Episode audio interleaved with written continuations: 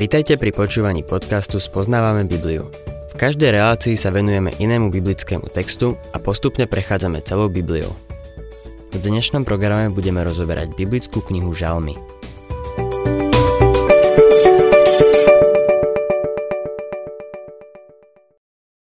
Milí poslucháči, dnes sa dostávame k 25. žalmu, ktorým začína nový oddiel. Ide o novú sériu žalmov, od 25. po 39., ktorá zaznamenáva predovšetkým Dávidové osobné skúsenosti, ale takisto nazerá do budúcnosti, keď verný zvyšok Izraela bude v súžení. Predchádzajúce žalmy by sme mohli opísať ako dramatické a podľa môjho úsudku vzrušujúce. Ale nasledujúcich 15 žalmov je skôr osobných, tichých a dôverných. Obsahujú pre nás úžasné posolstvo, a majú veľký dosah na náš život. Boli aktuálne tak v minulosti, ako aj teraz a v budúcnosti.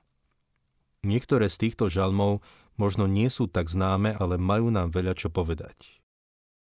Zameriame sa len na tie najdôležitejšie body, ale verím, že môžeme z nich veľa prijať.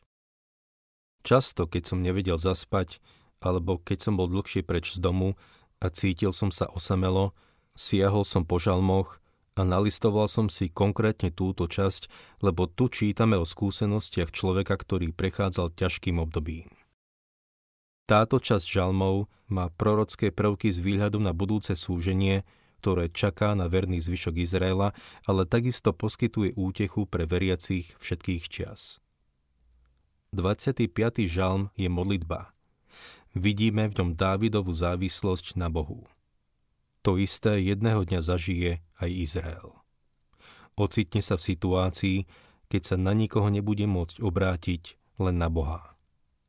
A to je niečo, čo je dobré aj pre nás. 25. žalm, prvý verš. Na teba čakám, hospodin. K tebe pozdvihujem dušu, môj Bože. Dávid tu nehovorí len svojim hlasom, ale svojou dušou. Druhý verš. V teba som dúfal, nech nie som zahambený. Nech moji nepriatelia nejasajú nado mnou. Už ste niekedy boli v takej situácii, keď sa nič nedarilo a všetko sa javilo ako prehra? Či už v osobnom, pracovnom, rodinnom alebo cirkevnom živote? Nech moji nepriatelia nejasajú nado mnou. To je modlitba.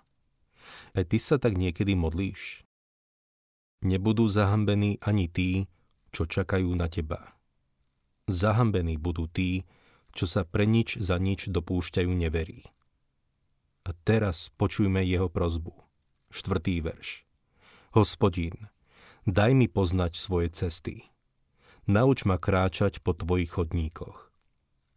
Človek si môže vybrať z dvoch ciest. Môže ísť buď Božou cestou, alebo vlastnou cestou. Boh nám dáva na výber. V prísloviach 14.12 čítame Niektorá cesta sa človeku javí ako správna, no napokon je to cesta k smrti. Nie je to úžasné, že sa môžeme obrátiť na Boha, aby nám ukázal, ktorou cestou máme ísť? 5. verš. Veď ma svojou pravdou a vyučuj ma, lebo Ty si Boh mojej spásy. Na Teba čakám deň čo deň. Žalmista volá k Bohu, aby mu ukázal cestu a vyučoval ho. Mimochodom, tento žalm sa vyznačuje tzv. akrostichom, čo znamená, že je postavený na hebrejskej abecede. Každý verš začína písmenom podľa hebrejskej abecedy. V našom preklade nám to žiaľ uniká. Šiestý verš. Pamätaj, hospodin, na svoje zľutovanie a milosť, ktoré trvajú od vekov. Vo svojom súžení sa Dávid spolíhal na Božiu milosť a podobne to bude aj s verným zvyškom Izraela počas veľkého súženia.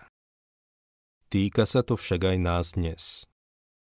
To, čo bolo dobré pre veriacich v minulosti a bude dobré v budúcnosti, je dobré aj pre nás. Nechápem, ako niekto môže čítať žalmy a študovať epištolu Rímanom bez toho, aby videl, že Boh má ešte stále plán a zámer s izraelským národom ešte neskončil so svojim ľudom. 7. verš Na hriechy mojej mladosti a na moju odbojnosť nespomínaj. Pamätaj na mňa svojou milosťou, lebo si dobrotivý hospodin. Dávid neprosí Boha len o zľutovanie a milosť, ale prosí ho aj o to, aby na niečo zabudol. Hovorí, na hriechy mojej mladosti a na moju odbojnosť nespomínaj. Zabudni na ne. Potom ho prosí o jeho milosť a dobrotivosť. Boh je bohatý na zmilovanie. Má ho dosť pre teba a niečo zvýši aj pre mňa. Neviem ako ty, ale ja potrebujem veľa milosti a takisto by som chcel veľa jeho dobrotivosti. Dobrota a milosť budú ma sprevádzať po všetky dni môjho života. V druhej časti tohto žalmu Dávid vyjadruje svoju istotu a dôveru v Boha.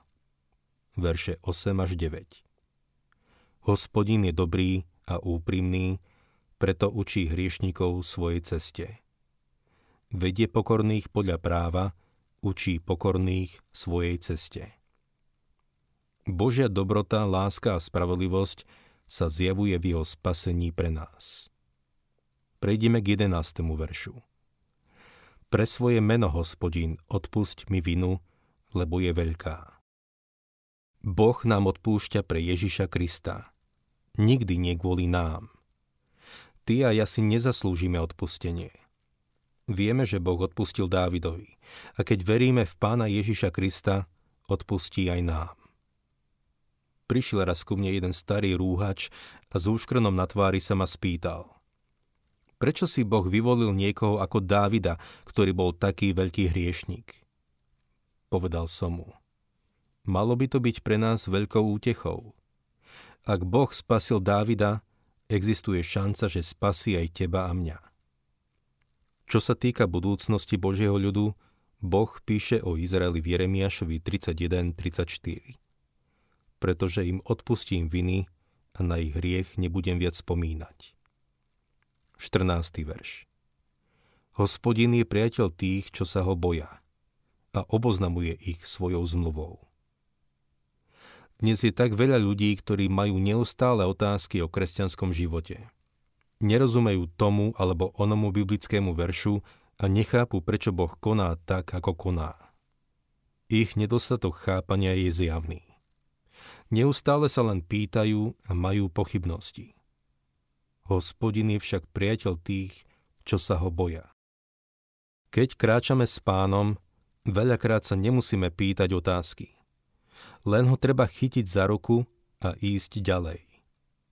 So svojou cerkou som zvykol chodiť na prechádzky.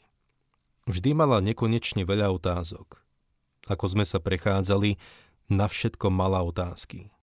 Nakoniec sa unavila, vzal som ju na ruky a chytila sa ma okolo krku. Čas otázok uplynul.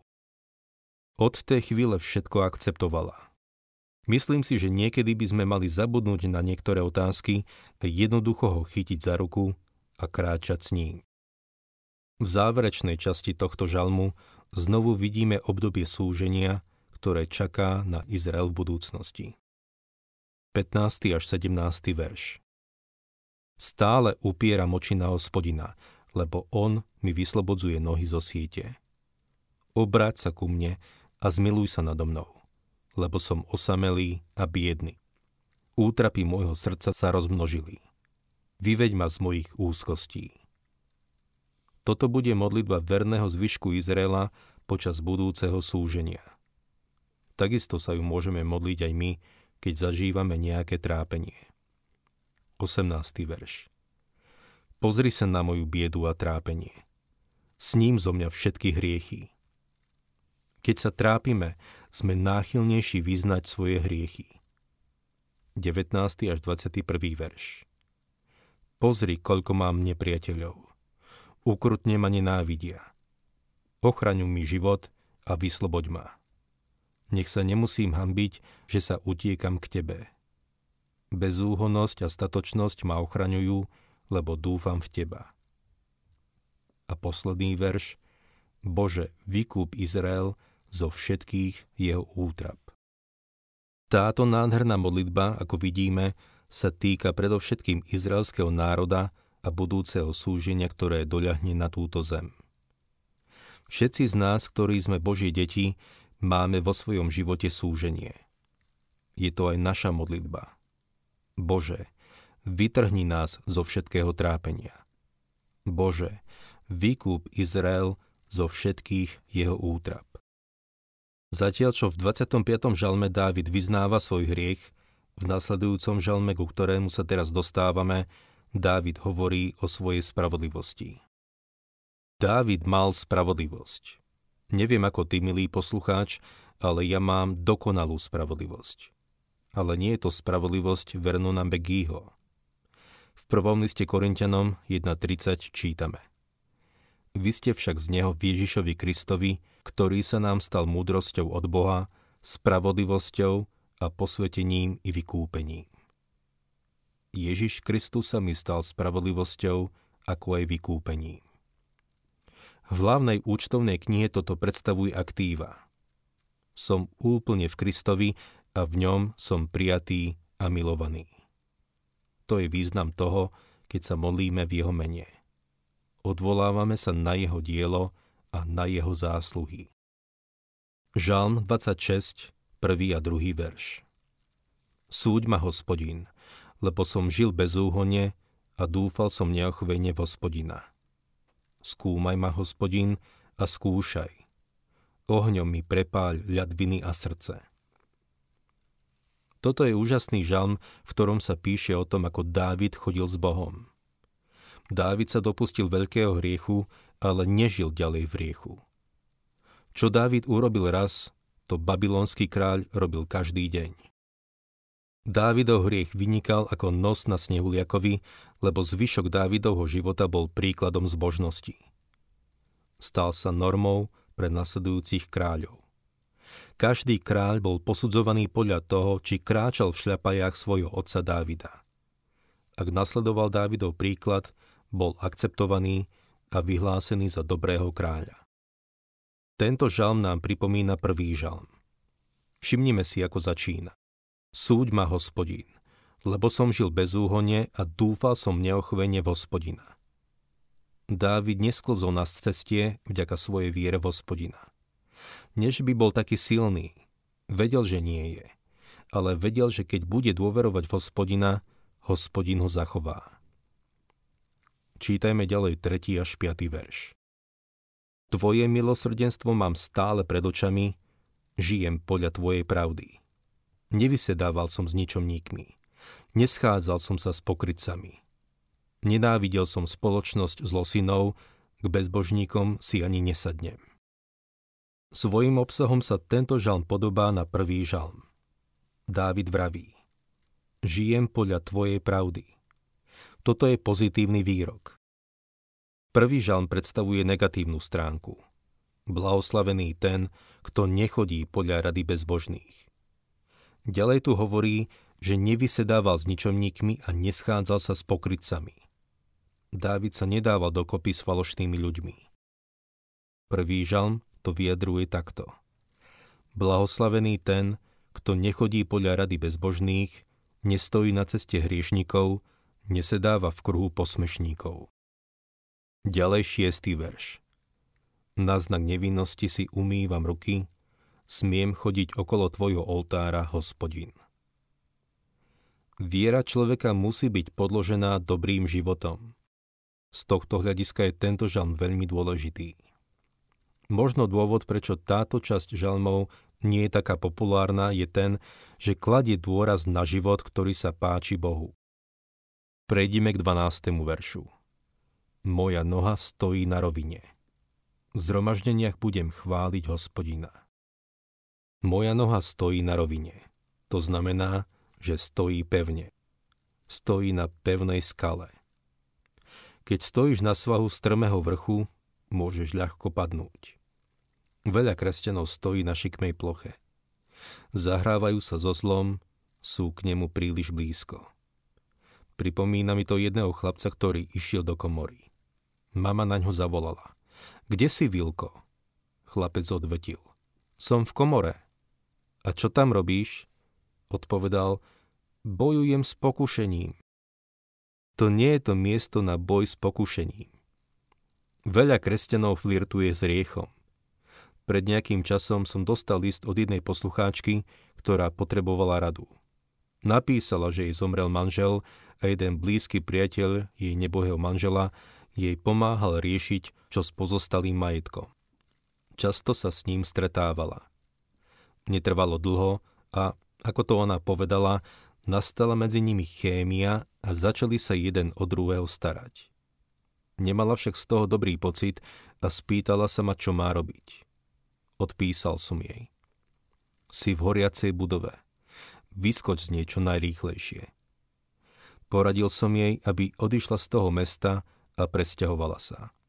O niečo neskôr som dostal od nej list, v ktorom mi napísala, že po týždňoch zvažovania sa rozhodla dať na moju radu a presťahovala sa do iného mesta. Spätne to hodnotila takto. Viem, že by som padla, keby som tam zostala. Milý poslucháč, je dobré mať nohy na rovine. Kde teraz stojíš? Veľa ľudí zlyhá preto, že zápasia s pokušením v komore.